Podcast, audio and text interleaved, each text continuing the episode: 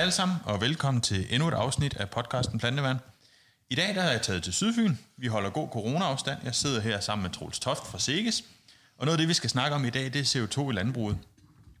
Inden jeg lige øh, beder øh, Troels om at præsentere sig selv, og inden jeg, øh, jeg begynder at snakke for meget mere omkring, øh, om, omkring CO2, så vil jeg jo godt lige nævne, at øh, Balaya i dag har fået den godkendte etikette. Det vil sige, at det er et produkt, der kommer til at kunne købes. Vi er ikke, øh, vi er ikke helt i mål med at få labelet alle vores produktdunke øh, og få dem sendt ud på markedet, men øh, lige så snart vi er, så skal I nok få, få at vide, at nu er der åbent, og I kan købe Balaya ude i grovvaren. Men lige for at runde Balaya, så kunne jeg jo godt tænke mig at lige sætte, sætte lidt perspektiv på, hvad betyder det for os CO2 i landbruget, når vi snakker Balaya. Og noget af det, vi har siddet og regnet os frem til, det er det tal, der er fundet rundt omkring på, på Klima, Energi- og Forsyningsministeriet. Det er fundet inde på Landbrugsinfo, men i forsøgene giver Balaya 500-1300 kg ekstra kerne ved at skifte et gammelt produkt til et nyt produkt. Siger vi 500 kg kerne, så optager vi øh, omkring 7.800 tons N mere, hvis vi har 650.000 tons, øh, eller 650.000 hektar ved i Danmark. Det er altså næsten 8.000 tons N ekstra optag bare ved at fjerne det ekstra kern. Snakker vi CO2 på de igen de 650.000 hektar, jamen så fjerner vi faktisk 422.500 tons ekstra CO2 blot ved at skifte et produkt. Og det jeg egentlig tænker, det her det kunne indlede til, det er jo selve samtalen om CO2. Hvor er det så, I som landmænd, udover at I får 500 kilo kerne ekstra sælge, hvor er det så, vi kan skabe en mere værdi på det her CO2? Det er jo et politisk emne, vi ikke kommer udenom. Uanset om vi gerne vil det eller ej, øh, så, så er det noget, der er her for at, at blive snakket om og blive vendt. Og der, der tænker jeg jo netop, du, Troels Toft, har nogle idéer og nogle tanker på, hvor vi skal hen med det her. Men inden vi springer ind i emnet, så kunne jeg godt tænke mig, at du lige præsenterede dig selv, hvem du er, og hvad du egentlig laver op ved Seges, og hvad Seges er for en størrelse for dem, der måske ikke kender så meget til det. Jamen, øh, det gør jeg da gerne, og tak for muligheden for at fortælle lidt om det arbejde, vi laver derop. Øh, jeg hedder som sagt Troels Toft, og jeg er sektordirektør for plantesektoren på SEGES, og øh, har en lang karriere, dunkel fortid, hvad man nu skal sige, øh, i rådgivningen. Øh, er egentlig oprindeligt uddannet landmand, øh, læst på Landbe Højskolen, og så har jeg været rådgiver i næsten 25 år, øh, øh, i både øh, på Sydfyns Landbrugscenter og på øh, eller ved Patriotisk Selskab i Odense, inden ja. jeg startede på SIGGES for øh, snart fem år siden. Øh, min opgave derop, øh, og SEGES opgave, det er jo at være Landbrug Fødevares Innovationscenter. Det vil sige, at vi, ud, vi udvikler jo øh, og er med til at, at, at lave meget af den innovation, som øh, landmændene har brug for derude til at, at, at komme videre og, og, og hvad skal man sige, drive deres landbrug. Og øhm, jeg, jeg sidder som sektordirektør for plantesektoren, og der sidder en bestyrelse bag ved mig på 10 mand, hvor, hvor Torben Hansen over fra Herfølge, han er formand, og øhm, det vi laver på SEGES inden for vores område, jamen det er, vi sætter reelt ikke noget, eller der bliver reelt ikke sat noget i gang på SEGES, uden at det har været nikket til af, af enten jeg selv eller af, af sektorbestyrelsen. Mm. Og det vil sige, at vi sikrer, at, at, at det er noget, der er til gavn for de danske landmænd, det vi laver her. Ja. Og, og det, er, det er faktisk en af mine vigtigste opgaver, det er at sikre, at den innovation, vi laver på SEGES, det er noget, som kommer til gavn for den danske landmænd. Øh, så er der selvfølgelig altid diskussioner om, øh, eller nuancer i sådan en debat jo, men, men, men øh, I skal ikke være i tvivl om, at øh, mit hjerte det brænder for, for danske landmænd, og hvordan vi kan agere i den komplicerede verden, vi er i nu, og, og, og, og komme bedst muligt igennem det. Jeg har kun interesse i, at vi har så stærkt og så, så innovativt og så, så, så godt indtjenende landbrug i Danmark som overhovedet muligt. Mm, og man kan jo sige, noget af det, som, som CGS plantesektoren især er kendt for ude ved landmændene, det er jo oversigten over landsforsøg. Det er jo, det er jo jer, der laver det, og, og, og kastrerer alt det forsøgsarbejde, der ligger både på planteværn og gødning, og hvad der ellers måtte være alle mulige forsøg. Øh, så det, det er jo et kæmpe job, der bliver lagt i at få testet Stort set alt, kan man ja, det er jo, øh, det er jo, det, det er jo dybest set uh, at, at få testet alle nye midler op imod uh, de eksisterende midler på markedet, så den landmand han har det bedst mulige beslutningsgrundlag. Så det er ikke kun, når du kommer ud i Esbjerg og sælger mm, et produkt, ja. men, men at vi faktisk får det vejet op imod mod, uh, det, der er på markedet i forvejen. Uh, og og uh, det gælder jo både på kemi, og det gælder på gødning, og det gælder på, på uh, sorter også. Øh, og, og når vi snakker med vores, øh, eller snakker med udenlandske landmænd, jamen, så er de jo vildt imponeret over, hvor meget datamateriale vi reelt har i Danmark at arbejde med. Ja. Øhm, det, det, det er spændende at se, og, og mange siger, at vi, de bliver jo præsenteret på, udenlandske landmænd bliver typisk præsenteret for øh, nogle farvede reklamer, øh, og så må de jo bestemme, øh, hvad de vil gøre derudfra. De har simpelthen ikke et uvildigt system til at, at prøve at få det her sammenlignet. Og jeg tror jo også som firma, at, at, at det egentlig er en fordel, at, at man egentlig får det hævet frem i lyset, som, som der er noget i, og, og måske ret hurtigt får det, som der ikke er noget i, kørt, kørt ud på et sidespor, frem for at man bliver ved med at køre med noget, der, der kun virker halvt godt, kan man sige. Men det skal jeg jo ikke bestemme. Nej, men man kan sige, der er jo ingen grund, altså der er jo ingen tvivl om, at, at det vi laver, også fra BSF's side, bliver målt og varet i højere grad i Danmark, end det gør i vores naboland, fordi vi ved, hvis vi siger noget, der ikke passer, så skal vi nok få det at vide af Sikkes i hvert fald, eller jeres konsulenter ude i, i de lokale huse. Og, og det gør jo også, at de ting, vi går og siger og laver, kan vi jo stå indenfor, fordi det er blevet testet, målt og varet, og hvis ikke vi kan, så, øh, så skal vi jo generelt ikke sige det, fordi så, så ved vi godt, at vi får en over nallerne bagefter. Men hvis vi vender os hen imod CO2, så kan man sige, det er jo noget, som jeg vil næsten sige, alle brancher i øjeblikket har fokus på. Det er noget, som alle grene af forskellige brancher har fået øh, fokus på. Jeg kan jo sige sådan noget som modeindustrien har jo ekstremt stor fokus på det i øjeblikket. Jeg kan sige sådan noget som vores kreditkort, de firmaer, der laver dem og er blevet valgt til det øh, af de forskellige producenter, er, har markedsført sig på at være CO2 øh, minimal minimale eller neutrale. Øh, jeg kan sige sådan som BSF, vi har jo næsten halveret vores CO2 fra, jeg tror det 50 til nu, og så har vi egentlig målsætning om at fordoble vores CO2, eller vores produktion, øh, frem til 50, uden at øge vores CO2-udledning. Så vi har også fokus på alt det her. Og, og noget af det, man kan sige, som, som kommer ud til landmanden, det er jo også det her med, som jeg lige nævnte før med Balaya, men også et produkt som vi suger, der, der kan gøre nogle ting. Men noget af det, vi skal finde ud af, det er, hvor giver alt det her værdien ud hos landmanden? Og jeg ved ikke, om du har et bud på, hvordan vores, vores miljøprofil for det første ser ud i landbruget, og hvordan, hvordan vi, vi egentlig skal, skal køre den her debat i forhold til CO2 og landbrug. Jamen, øh, det er der jo rigtig mange meninger om, ja. og rigtig mange politiske meninger om, og det, det, det, det, det kører jo på de høje navler i København lige i øjeblikket, fordi landbrugs- og, og, og klimaforhandlingerne, de, de står jo på nu ja. på Christiansborg. Øhm, hvis vi sådan ser på det overordnet, så har vi jo nogle klumper, øh, så, hvor, hvor, hvor, vi, øh, hvor vi som landmænd påvirker øh, og, og udleder, øh, hvad skal man sige, øh, ja, udleder klimagasser. Ja. Og der er egentlig sådan set en, en, en hovedpræmis, vi, vi, vi lige så godt kan slå fast. Det er jo det der med, at vores afgrøder, når de står derude, de optager jo sindssygt store mængder CO2. Ja. Det er jo helt vildt. Sådan en, en 10 tons vedmark, jamen den, den optager en 17-18 tons øh, CO2 per hektar. Ja. Og det er jo sådan set rigtig, rigtig fedt. Det er jo en hele, hele øh, øh, øh, hvad hedder det, øh, fotosyntesprocessen, der, der, der kører på den måde. Ja. Hvis det var sådan, at vi kørte det ved hen i hjørnet af marken og tippede det af, så var, så var det der CO2, så var det sådan set bunden. Det er jo fint. Mm. Men lige så snart, at der enten er et dyr eller et menneske, der spiser det her, eller det bliver brugt til øh, plastindustri, hvad ved jeg, så frigives det her CO2 igen. Og det vil sige, det er ikke noget af det, man regner som en, en, en, en, øh, en lagring af CO2. Nej.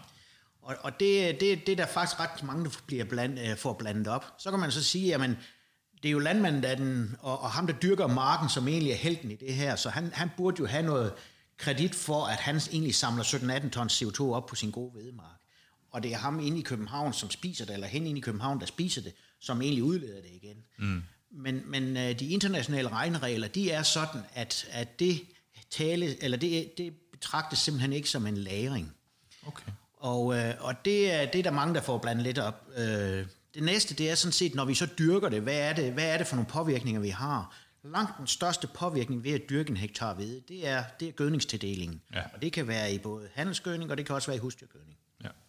Og, øh, og så er der jo så med, med brændstof og tørring og, og øh, pesticider for den sags skyld. Pesticider betyder 0, ingenting næsten. Jeg tror, det er 0,01 eller Ja, sådan det, noget. det er så lavt, så, så, så, så, så selve CO2-udviklingen ved at anvende pesticider, den, den er nærmest lige 0. Ja. Men gødningen er en vigtig del, og det er noget af det, vi får, kommer nødt til at have fokus på i de, i de kommende år, hvordan vi udnytter vores gødning bedst muligt i forhold til CO2. Og, og øh, det er der, hvor det, det, der sådan rigtig betyder noget, det er faktisk lattergasudviklingen. Mm. Fordi lattergas er jo en klimagas, som er næsten 300 gange kraftigere end CO2. Ja. Og det vil sige, der skal ikke ret meget til, så har du bare en enorm effekt. Ja. Og lattergasudviklingen er jo meget påvirket af øh, øh, øh, gødningstidspunkt, gødningsudbringning. Hvis der er det mindste fugt, hvis du kører hen igennem en lavning, hvor der står lidt vand i og spreder gødning ud i det, så har du helt sikkert hovedparten af det, øh, det kvælstof, du spreder ud af, det, det forsvinder simpelthen som lattergas. Det kommer aldrig til, til planternes gavn, og det er jo sådan set synd og ærgerligt. Meget. Og, øh, og lige sådan har vi jo så med, med, med gylde, øh, når, vi, når vi tildeler tilsætningsstoffer eller nitrifikationshæmmer til gylde, så kan vi også hæmme den der udvikling af, af, af klimagasser. Og det er noget af det, vi kommer til at kigge på rigtig meget på i fremtiden også. Og det er jo også noget af det, der leder mig lidt hen til det næste spørgsmål. Det er jo, hvad, hvad, hvad gør I hos SEGES for både at kunne måle det, men også at kunne registrere det? Fordi det er jo den næste ting. Vi har, vi har jo et eksempel på en landmand, der har forsøgt at sælge de her CO2-kvoter sidste år og har siddet og registreret det. Og der må han jo bare konstatere, at det er næsten umuligt at få registreret alting og få det gjort rigtigt, fordi der ligger rigtig mange parametre i det. Jamen, der ligger mange parametre i det, og vi er, vi er jo ved at, vi er ved at bygge, øh, hvad skal man sige, motoren, der kan, der kan gøre det, fordi der, der skal trækkes på rigtig mange forskellige ressourcer for at kunne regne det her rigtigt ud. Ja. Øhm, men, men det er helt sikkert noget, som, som bliver vigtigt at få gjort, og bliver vigtigt at få gjort rigtigt. Fordi det, det, vi, vi, vi kunne sådan set meget hurtigt lave sådan en, øh, en, en, en, en øh, slag på tasken model, som man, man kunne melde ud i morgen. Men problemet er, at hvis du, hvis du gør det, så, så ender du jo med at blive øh, på et tidspunkt at blive fanget i dit eget spænd og, og egentlig øh, blive beskyldt for både greenwashing og alt muligt. Præcis. Og det, det, det er der ingen af os, der har interesse i. Nå. Det skal være på så faste grundlag som overhovedet muligt. Men øh, jeg ved, du, vi snakkede lige om her, inden vi startede med podcasten, om at I også arbejder på det her med, hvordan måler vi de her lattergasudledninger. Er, er der noget målemodel i dag, eller er der et eller andet, vi gør i dag, eller er der noget, vi, vi arbejder på at komme til at gøre? Vi, vi er ved at sætte et, øh, et setup i gang på Cirkis, hvor vi kan måle de her øh, klimagasudledninger. Det, er både, det gælder både lattergas, det gælder metan, og det gælder også CO2. Øh, det er ret komplicerede målinger, og det er jo noget, universiteterne i dag står for, men, men kapaciteten på universiteterne er simpelthen for lille i forhold til den store efterspørgsel, der er. Fordi det gælder jo, I kommer med produkter, og jeres konkurrenter kommer med produkter. Øh, øh, alle mulige, dybest set kunne man måle på rigtig mange forskellige af de ting, vi laver ude i marken, og, og, og, og skulle have tal på, og hver gang så kræver det de her gasmålinger, som, som er så noget med at sætte nogle telte hen over øh, afgrænset område i marken, og så måle på den gas, der, der, der kommer ud. Øh, og det kræver noget akkuratesse, og det kræver nogle, at man følger nogle protokoller for, at man, som universiteterne har lavet, som man øh, har mulighed for at bruge de her tal bagefter, ja. og som I kan for eksempel bruge, øh, når I skal markedsføre jeres øh, nye produkter, kan man sige. Der tænker jeg også sådan noget som klima spiller en høj grad af, af indvirkning i det her. Er det koldt, så er der vel en faktor, er det varmt, så er det en helt anden faktor. Yes. Så, så der er rigtig mange, som vi snakker om, parametre i alt det her, til, til bare lige at, at gå i gang med det. Men hvad så med registrering af det? Der ved jeg også, I tænker jo nogle forskellige tanker ind, og nu, nu skal vi ikke blive helt konkrete, men, men jeg tænker jo sådan noget som Mark Online vil jo være oplagt at have en eller anden form for registrering den vej igennem. Der er jo rigtig meget af det, som vi allerede gør inde i, øh, i vores registreringsprogrammer. Det er dybt set lige meget, om det er Mark Online, eller det er Nescore, eller hvem det er. Øh, noget af det, man bruger i, i forhold til at registrere på kvælstof, der er faktisk rigtig meget af det, som også skal bruges øh, over i, øh, når vi laver klimaberegninger. Noget af det, som er et af, af the missing links, kan man sige, det er faktisk, at, at vi mangler udbyttedata i, i stor stil, fordi hvis man skal regne en, en, en CO2-balance på sådan en mark, der, så er man også nødt til at vide, hvad er egentlig udbyttet i den anden ende. Ja. Øhm, man kan godt regne ud, hvad påvirkningen er ved at lave nogle forskellige ting, men for at lave det endelige regnestykke på en mark, så skal man faktisk have udbytterne ind. Og det er vi, derfor er vi sådan set rigtig meget interesseret i at få så mange udbyttedata ind som muligt, og så præcise som muligt. Øh, og så øh, det er en af de veje, vi, vi arbejder i, og det er faktisk noget af det, som jeg er sikker på, at landbrugets aftagervirksomheder også kommer til at efterspørge, både grovvareselskaber og, og oliemøller og, og andre, som, som køber de produkter, vi laver derude. Men er det nok at få udbyttet på, hvis nu vi siger, at vi har en ejendom på 300 hektar, der ikke lige har en brovægter, han sælger alt sit vorbyg og ved, der var x antal tons vorbyg samlet. Er det nok bare at dele det ud, eller skal det være på markedet? Så bliver det jo et gennemsnit fra hele bedriften, kan du sige. Ja. Det vil det jo blive. Øh, jo, jo mere finmasket du kan gøre det, jo bedre. Okay. Og det vil sige, at øh, du vil jo reelt godt øh, kunne lave partier på din bedrift, som, som har et, et, et rigtig, rigtig fint klimaaftryk, som på sigt måske godt kunne opbære en mere pris. Mm. Og det er, jo der, det er jo der, vi gerne skal hen, at vi faktisk, at vi faktisk får en mere pris for at dokumentere, at vi gør det rigtig godt. Ja. Så, så, så har vi jo gjort det rigtig godt, kan man sige. Og, og det, øh, det er jo fuldstændig afhængigt af, øh, hvordan de her klimaforhandlinger, som, som går på nu her, hvordan de ender. Fordi hvis man på nogen som helst måde, og Gud forbyde det, det ender sådan, men hvis det på nogen som helst måde ender med, at der kommer nogle klimaafgifter på at drive landbrug, så, så, øh, så vil det her flytte på nogle balancer. Mm. Det er slet ingen tvivl om. Øh, når det så er sagt, så, så er årsagen til, at man også kan høre og læse om, at man er meget ops på, at der ikke skal øh, hvad hedder det, CO2-kvoter på, på produktion på landbrug, det er jo, at øh, det vil lægge eksempelvis den danske øh, kvægproduktion totalt ned.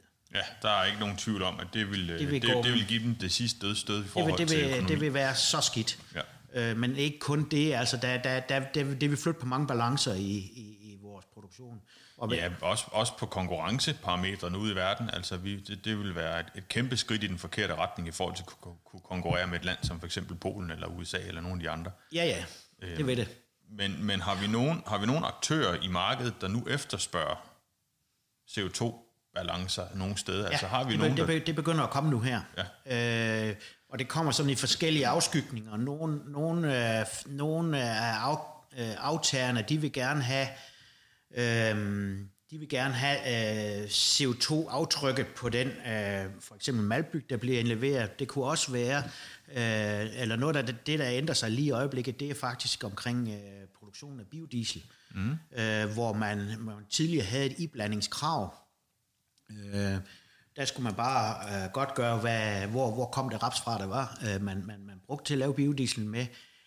Fra den 22, der bliver det sådan, at der, der, der, der får øh, rapsen en værdi ud fra, øh, hvad, hvor meget CO2 det i dens produktion har fortrængt. Mm. Og det vil sige, at, at øh, der, vil, der, kan, der vil der blive både regionale forskelle og også forskelle mellem landene. Ja. Øh, og og der, der er det vigtigt, at, at vi får, får det regnet fuldstændig rigtigt ud på, på danske forhold, også for at dansk raps ikke skal miste terræn i forhold til udenlandsk raps. Ja, det, det skal vi jo helst ikke ud i, at, at vi taber terræn på den måde, vi, vi har beregnet tingene på. Nej. Øhm, hvis vi så skal sige, at, at nu, nu kigger vi lige for sjov skyld fem år frem i tiden og siger, at vi, vi undgik de nogle afgifter, og landbruget er her endnu. Vi har fundet ud af, hvordan vi registrerer det her. Hvordan skal CO2'en så skabe værdi for den enkelte landmand? Skal vi til at sælge certifikater til firmaer, der ikke selv kan reducere deres CO2, eller skal vi på en eller anden måde få, få en afregning, ligesom protein øh, maltbyg, så har vi en CO2-afregning også. Hvordan tænker du, vi smartest og bedst for landbruget kom frem til en løsning her? Jamen, det vil komme, øh, det, det, det, der vil komme, punkt 1, så kommer der jo en afklaring på det med, med, med, med øh, hvad hedder det, CO2-afgifter. Ja. Det, det er der i hvert fald kommet inden for de fem år. Punkt 2, så, øh, så vil, så vil det, det, man skal passe på med, når man sælger det, der hedder, eller det hedder sådan set klimakreditter, øh, det er jo, at man ikke øh, kan sælge dem to gange. Mm. Og det vil sige, at hvis nu du som landmand producerer hvede til, en, til, en, øh, til foder til en gris, mm. så kan det jo godt være, at det slagteri, der skal aftage den gris, der, de, vil, de vil gerne vide, hvad, hvad er den gris, der er fodret med, og hvilket øh, aftryk har, øh, har, øh, har det leveret. Mm. Øh, hvis du så i forvejen har solgt CO2-kreditterne væk, eller klimakreditterne væk fra det hvede, som grisen er et, så har den gris reelt en mindre værdi end den, hvor du har kreditterne med. Mm. Og, og, og i den ideelle verden, så kan man sige, så, så burde der jo sådan set nederst på en slagteriafregning stå øh, en pris for, for, for klimakreditterne. Så kunne, man, så kunne man jo sådan set øh, gå ind og, og, og kigge på, hvor er det så, jeg får mest for den. Mm. Men som, som, øh, som landmand, der leverer øh, der, der, vil, der, vil, der skulle det i hvert fald gerne være sådan, at det er aftagervirksomheden, forædlingsvirksomhederne, som kan få den største værdi ud af det her CO2. Mm. Øhm, og, og, og det tror jeg på, der på derværende tidspunkt, eller når vi kommer fem år frem, så tror jeg på, at aftagervirksomhederne, så har de nogle krav til deres leverandører, at der må ikke, der, der skal være klimakreditter med, og de får en eller anden betaling for det. Ja. Jeg tænker også, at, at det, er, det er jo noget af det, hvor vi kan skabe, jeg ved ikke, om man kan kalde det en direkte værdi, men vi får i hvert fald en indirekte værdi af en, en værdikædeforøgelse, hvis man kan sige ja. det sådan. Øhm, tror du, det bliver standarden på et eller andet tidspunkt, at man siger, nu, nu har vi en, en bar, der ligger på x antal øh, CO2 fra, fra en gris for eksempel, og det der er over, det vil vi simpelthen ikke have. Tror du, vi kunne komme ud i sådan nogle situationer, som man, man kan sige, man bliver, man bliver nødt til at tænke de veje, uanset om, om man får afregning på den eller ej? Det, er, det, det tænker jeg, man kan, så længe man har en overskudssituation. Så længe der er korn nok, eller så længe der er fødevare nok. Mm. I det øjeblik, der er underskud på fødevare, eller folk bliver sultne, så er de fløjtende ligeglade med det. Ja, det, det er rigtigt. og, øh, og, og, og det så vi jo tilbage i 2012, var det vel, da vi havde høje kornpriser sidste gang. Da, det var jo faktisk det, der, eller det er i hvert fald i min egen optik, det der udløste arabiske forår, hvor hele Nordafrika eksploderede, fordi at, at der, kunne, at der blev kornpriserne så høje, så de kunne faktisk ikke være med til at de kunne købe, øh, de, kunne, de kunne simpelthen ikke have råd til at købe det. Og, og, og landene kunne ikke følge med til at få købt nok ind, til at de kunne holde befolkningen i ro. Og så begyndte de at slås, så afsatte de deres, deres diktatorer, og så begyndte de at hoppe i båd og sejle over Middelhavet. Ja. Og, og, øh, og, og, og så går der nogle helt, helt andre mekanismer i gang. Så er de ligeglade med CO2-balance. Ja. Men, uh, nu bliver det sådan helt uh, nu, nu bliver det meget globalt politisk. Men, men, men, men, men, men man skal ikke tage fejl af, at, at hele EU har jo, hele opbygningen af EU har jo oprindeligt været for at holde ro på, på fødevaresituationen i, i, i hele det europæiske område. Ja. Og det har jo lykkes. Det har lykkes, og det er jo det samme. Jeg, jeg debatterer jo også tit, øh, nu bevæger vi os ud af en gren, men landbrugsstøtten er jo lavet egentlig for at forsikre en, en, en god, billig fødevareforsyning. Mm. Øh, og, og det er jo noget, der er i høj grad misforstået ude i befolkningen i dag. Hvorfor har det egentlig, vi har støtten? De ved det ikke. Øh, de ved det ikke, nej. nej. Øh, og det tænker jeg jo også, at vi i landbruget har en, en rolle i at få oplyst, hvad er det egentlig, den bruges til. Øh, fordi kigger vi bare til Norge øh, og ser deres fødevarepriser, så tror jeg, at de fleste danske forbrugere de vil være ked af det, hvis de skulle betale ja. de priser, som de gør i Norge. Øhm, men CO2, kan man sige, er jo, er jo lidt kommet for at, at blive, hvis man skal, skal sige det sådan. Og nu kan vi jo så høre, at Sikkes gør et stort arbejde i også at få, få gjort det synligt øh, i form af, af tal og, og værdier, og vi skal også have skabt værdien ude ved landbruget. Men, men hvad, er der noget landmanden han kan gøre anderledes og tænke anderledes i dag? Altså nu kan man sige, nu, nu bliver der jo kørt gødning nu, og ja. der bliver gjort en masse ting i marken. Er der noget, vi kan gøre allerede nu? Ja, du kan sige gødningsmæssigt, så kan du sige, så er det jo med at, at køre, når marken er tjenlig, øh, og få det spredt ud på det tidspunkt. Der. Det, er, det er sådan set det. Så er der jo, hvis man går ind og kigger på selve gødningssammensætning, så er der jo også en, en forskel på, om det er øh, nitratgødninger eller ammoniumgødninger, og hvor stor en del af det, der er ammoniumgødninger. Det, det, det er helt optimalt, vi sådan set vil rene, helt rene ammoniumgødninger. Mm. Øh, som nogle af jer måske har set og læst, så, så arbejder der jo i at bygge en, en øh, stor fabrik ude på Esbjerg Havn, der skal lave grøn ammoniak. Ja. Og det er jo helt kanon, fordi den, der fjerner du sådan set mere eller mindre hele øh, klimabelastningen ved at lave gødning, handelsgødning. Øh, og det er noget, der kommer til at flytte rigtig, rigtig meget. Mm. Og øh, det, vil, det vil flytte rigtig meget på, på klimaaftrykket på, på, på en dansk vedproduktion for eksempel. Ja. Øhm, andre ting, som, som vi kommer til at kigge rigtig meget ind i, jamen noget af det, der sådan skal siges og skrives meget om, det er jo det her med udtagning af lavbundsjord. Mm. Og årsagen til, at det har så stor interesse, det er jo fordi, det fylder så meget. Altså CO2-belastning for landbrug, der er det med lavbundsjordene jo faktisk den største enkeltfaktor. Og det er mm. derfor, man er meget interesseret i at, at kigge på det. Men det skal selvfølgelig være, at landmændene bliver fuldt kompenseret, øh, og, og får mulighed for at drive landbrug et andet sted, eller finde noget højjord. Ja. Og, og jeg er fuldstændig med på, at der er nogen landmænd, der som, som, som, som risikerer at blive rigtig, rigtig hårdt ramt af det her, og dem skal vi have fundet en løsning til. Ja. En anden ting, som øh, vi kigger rigtig meget ind i, og som der også har været skrevet lidt om, det er det her med biochar mm. og pyrolyse og og øh, Sky Clean, og, og det går jo rent faktisk på, at man tager øh, cirka 2 millioner tons halm i Danmark og omdanner øh, i en pyrolyseproces. Og en pyrolyse, det er dybest set sådan en, en ufuldstændig forbrænding, øh, hvor hvis man tænker på at putte et, et, en, en balle halm ind i et halmfyr, jamen så gælder det om at få så meget af det brændt som muligt, og så lidt aske som muligt.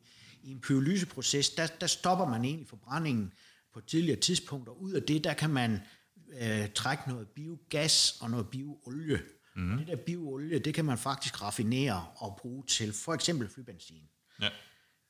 Restproduktet, det er cirka 50% af det, der leveres ind, det bliver i noget biochar. Og det biochar, det er, det er næsten uomsætteligt. Uh, man mener, det er i stedet mellem 500.000 år, før det er nedbrudt. Mm. Uh, og det er så meningen, at det skal sådan set lægges ud på vores landbrugsjord igen, eller spredes ud på vores landbrugsjord igen. Øh, og, og der kan vi faktisk løse 70% af landbrugets klimabelastning ved at få det der systematiseret. 70%. Det er faktisk noget, øh, der, der, der skal bruges krudt på og bliver brugt krudt på. Ja. Fordi at, øh, det, det kunne der godt være rigtig store perspektiver i. Om, øh, man er jo ved at give op. Man har jo forsøgsanlæg stående ude på Rigsø nu, og det er man ved at give op allerede i år, og nok med to øh, pilotanlæg mere. Det bliver gearet op med en faktor 10, og til næste år med yderligere en faktor 10, så man, man regner sådan set med i den ideelle verden, så, så, kan, så kan den her opgave løses med 100 anlæg placeret rundt over hele landet. Så har vi løst øh, 70 procent af landbrugets klima. Ja. Og, og det, det, er en, det, er en spændende, det er en virkelig spændende udvikling. Får vi, får vi noget ud af den proces i pyrolysen, altså den varme, der måtte være i afbrændingen? Er det, det, det ja, den, bliver den, så, den bliver, det bliver en af telene, og så, så er der så det olie, der bliver ud af det som, som jo faktisk er det fineste olie, som man kan raffinere videre på, og det er derfor, man snakker om det med, med flybenzin. Fordi fly kan du, kommer aldrig til at flyve på batterier, for eksempel. Der skal du have noget virkelig højpotent øh, brændstof. Og derfor er fly et af de eneste, øh, øh, hvor, hvor drivmiddel stadigvæk vil blive, blive øh, øh, noget fossilt af en eller anden art. Mm. Øh, og og, øh, og øh, det er, det er sådan set øh, lige til at gå til. Man skal ikke hen og lave noget om på flyverne og sådan noget. Man skal have, man skal have lavet det her brændstof om til det, der hedder jet fuel, øh, som, som, som er ens over hele verden, ja. og som direkte kan gå ind i, i flyindustrien. Vi skulle jo gerne komme til at flyttes lidt rundt igen, når, når corona forsvinder. Vi må håbe, der snart bliver åbnet lidt op. Jeg skulle faktisk have været i Chicago den her uge i forbindelse med en uddannelse, men det må jeg så... Jeg må nøjes med Sydfyn i stedet for. Ikke fordi, det ikke, ikke, ikke fordi det ikke er hyggeligt, Troels, men det er lidt noget andet. Øhm, hvad så med, med det produkt, vi så bringer ud på markerne? Er der noget gødningsværdi i det, eller er det, er det en, en, en, en død masse, eller hvad Nej, er det, vi så kommer ud med? Gødningsværdi er der nok, skal vi nok ikke regne med det helt vilde. Der er, nok, der er faktisk nok lidt fosfor i det. Okay. Øh, øh, men det, det, der kunne være i det, og i hvert fald når vi får større mængder spredt ud af det, det er, at det kan godt have en jordforbedrende effekt og en vandholdende effekt. Altså at vi faktisk gør vores jord mere robuste af det, mm. øh, og bedre kan tage imod både regnskyld, kraftige regnskyld og, og tørkesituationer. Øh, og noget af det, vi ikke ved endnu, det er jo, om, om det rent faktisk også kan have en effekt på at omsætte øh, pesticider. Mm. Fordi hvis du, man putter sådan et, et stykke biochar ind i et øh, elektronmikroskop og kigger på det, så er det sådan nogle klumper, hvor der er fyldt med bitte, bitte, bitte små porer i, hvor i der sidder mikroorganismer, eller kan sidde mikroorganismer inde i som faktisk er det, der er med til at omsætte øh, pesticider, når de, når, ja. når de forlader sprøjtdysen og, og, og land, lander på jorden. Ja. ja. Øh, det, det er jo dybest set nogle af de mikroorganismer, der også bor i den almindelige jord og på planterester og sådan noget der. Men dem vil jeg tro vil, vil fuldstændig be, hvad skal man sige, sætte sig i de der uh, mikroporer der og kan være med til at omsætte det her. Så, så uh, I skal tænke tanken lidt ligesom når man putter et kulfilter i en traktor. Mm. Det, det, er sådan, det, er min, øh, det er min naive tankegang lige nu, men jeg tror rent faktisk, der er noget i det. Ja. Og det er jo noget af det, vi skal have undersøgt meget, meget mere på. Men jeg tænker jo også noget af alt det her, det, det giver også rigtig godt udtryk for, hvad man kan sige, nu er der kommet fokus på klima, der er kommet fokus på CO2, men det afføder jo en hel række af både forskning, men innovation, og det afføder også en hel række af nye tiltag, man kan gøre ja. øh, som, som almindelig landmand ja. eller almindelig forbruger for den ja, sags skyld. Og jeg synes jo, det er jo et ufatteligt spændende emne, mm. Øh, og så må vi jo for guds skyld håbe, at noget af alt det her det kan være med til at opveje, at det ikke bliver en afgift, men i stedet for noget innovation, der bliver sparket i gang i. Ja. Øh, fordi det, det er noget af det, vi har brug for, for at komme, komme i mål med det her. Men der er masser af, af spændende ting i gang, og jeg ved ikke, om du har nogle afsluttende bemærkninger, eller, eller Ja, nu andet. har vi jo taget et par pluk. Øh, noget andet, ja, sådan, der også ligger mig meget på sinde, det er jo sådan set, at, at, at store, kraftige øh, afgrøder Øh, altså, nej, jeg vil sige det sådan, vi kommer i mål med den her klimaudfordring, hvis det er sådan, vi fokuserer på at lave så store og kraftige afgrøder som muligt på vores jord. Og så er der nogle jord, der skal pilles helt ud, som så skal laves noget helt andet på. Men dem, vi dyrker, de skal dyrkes fuldt ud af 120 procent. Ja. Og, og, og der gælder det også om, at vi, vi tænker på, hvad er det, vi putter ned i jorden, øh, både af stubrester, halmrester, øh, effektive efterafgrøder, store efterafgrøder. Mm. Øh, jo mere biomasse vi kan få puttet i jorden, jo bedre er det, og jo bedre, øh, jo mere kulstofopbygning kan vi lave. Og hver gang vi laver kulstofopbygning i jorden, så, så binder vi jo noget kulstof, som, som, som øh, ellers ville være øh, en klimagas, ja, kan man sige. Og op i stedet for. Ja. Men det er jo også noget af det, vi har testet med blandt andet Visura, og det, hvis ikke du har hørt podcasten, så har jeg jo lavet en tidligere med min kollega Just, hvor vi snakker om det, men blandt andet det her med at sprøjte Visura på en kløvergræs, inden den bliver pløjet ned, det hæmmer faktisk også udviklingen af den lattergas, der vil ske i omdannelsen af kløvergræssen efterfølgende. Øhm, så, så der er jo masser af muligheder og tanker, man kan gøre på alt det her, men det vigtigste, som vi også har været inde på tidligere, det er jo det her med at få skabt værdien, at det ikke bare er et tal, vi smider ud i, i ingenting, og så bliver det til en eller anden målsætning, vi opnår, men vi skal have skabt en værdikædeforøgelse af de her tiltag, og det er jo noget af det, jeg også ved, der, der bliver arbejdet med fra Sikkes' område. Ja, vi, øh, vi bruger rigtig meget tid på det her med klima ja. lige i øjeblikket, og det kommer vi til de næste mange år. Ja. Jamen, øh, lad det være ordene for, for den her podcast. Jeg synes, det er et ekstremt spændende emne, og det er et meget stort emne, og nu har vi, nu har vi lige rundet det en halv time her, og det er på ingen måde dækkende på noget af det, men, men der, der er, det er et spændende emne, og jeg håber, for guds skyld, hvis der skulle være en politiker, der lytter med, sørg nu for, at det ikke bliver afgifter, men sparke innovationen i gang, så også vi kan få solgt den ud i verden, fordi det er noget af det næste, vi kan tjene penge på, at være et videnssamfund, og det, det har landbruget de sidste 100 år bidraget med, og det skal vi fortsætte med at være, være en del af. Ja. Og ellers så vil jeg sige tak, fordi I lyttede med derude. Det er et stykke tid siden, vi sidst lavede en podcast, men øh, der er travlhed rundt omkring, og som I også lige indledt med, så er Balaya jo faktisk øh, nu her blevet godkendt. Så øh, det er noget af det, vi har, har knoklet på med. Men har du nogen øh, input til, hvad vi skal lave podcast om, så kan du finde øh, vores Facebook-side, BSF Agricultural Solutions, eller du kan finde, hvad hedder det, min, eller skrive en mail til mig på jesper.kystgård, det k y s t og går med dobbelt a, snabelagbsf.com, og der kan du finde, øh, skrive, hvad du tænker, vi skal, skal have med af emner fremadrettet. Dyrkningssæsonen er lige ved at gå i gang, så det bliver i høj grad fagligt, det bliver planteværn øh, fremadrettet, men vi får en periode igen, hvor vi rører emner som, som CO2, vi har været inde på i dag, som, som springer lidt ud over den egentlige plante, plantefaglige gang i marken. Men øh, tak fordi du lyttede med derude. BASF. We create chemistry.